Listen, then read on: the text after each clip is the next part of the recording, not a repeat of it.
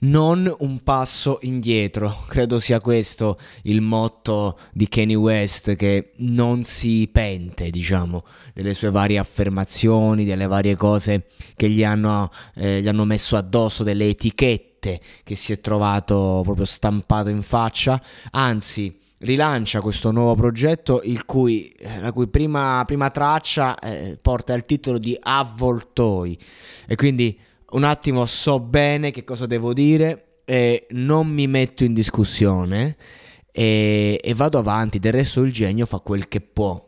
E, ed è un progetto che raffigura appieno eh, tutta, tutta questa confusione ordinata. Perché Vabbè, è in, è in featuring, io, io, parlo di Kanye West perché lui conosco, gli altri artisti fondamentalmente io non li conosco davvero, li ho sentiti nominare, quindi io mi rivolgo a lui perché, perché di, di lui mi interessa parlare, perché in lui mi identifico, o comunque una parte di lui, una parte di me si identificano. E lui mi, mi, sembra che in questo che cura la, le produzioni, cioè lui cura tutto comunque, comunque vuole avere l'occhio su ogni cosa. E io in questa traccia confusionaria, eh, particolare, eh, che, che c'ha una strofa non di Kenny, Uh, veramente molleggiata ma chiara, descrittiva a tratti, una traccia a tratti descrittiva ma di una confusione incredibile, ma io a un certo punto ci vedo una visione, cioè quando c'è la, il cosiddetto adagio, che resta solo la strumentale, eh, ma mm, solo que- quegli archi, diciamo, che non sono proprio archi, eh. Cioè quella, quella roba lì, insomma, che a un certo punto si ferma tutto ed sembra come se sorgesse il sole.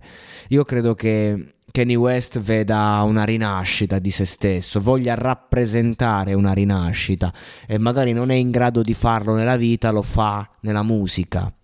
E, ed è un disco questo, secondo me, che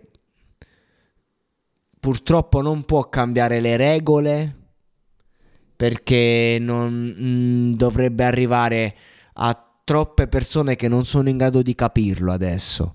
Però magari arriva a quelle persone che fanno parte dell'ambiente e che ascoltando un attimo questo progetto possono loro in primis, magari per emulazione, arrivare a, a cambiarle. Cioè è un progetto che può a macchia d'olio riscrivere le regole del rap internazionale. Rap però, eh, non della musica in generale o del pop, del rap.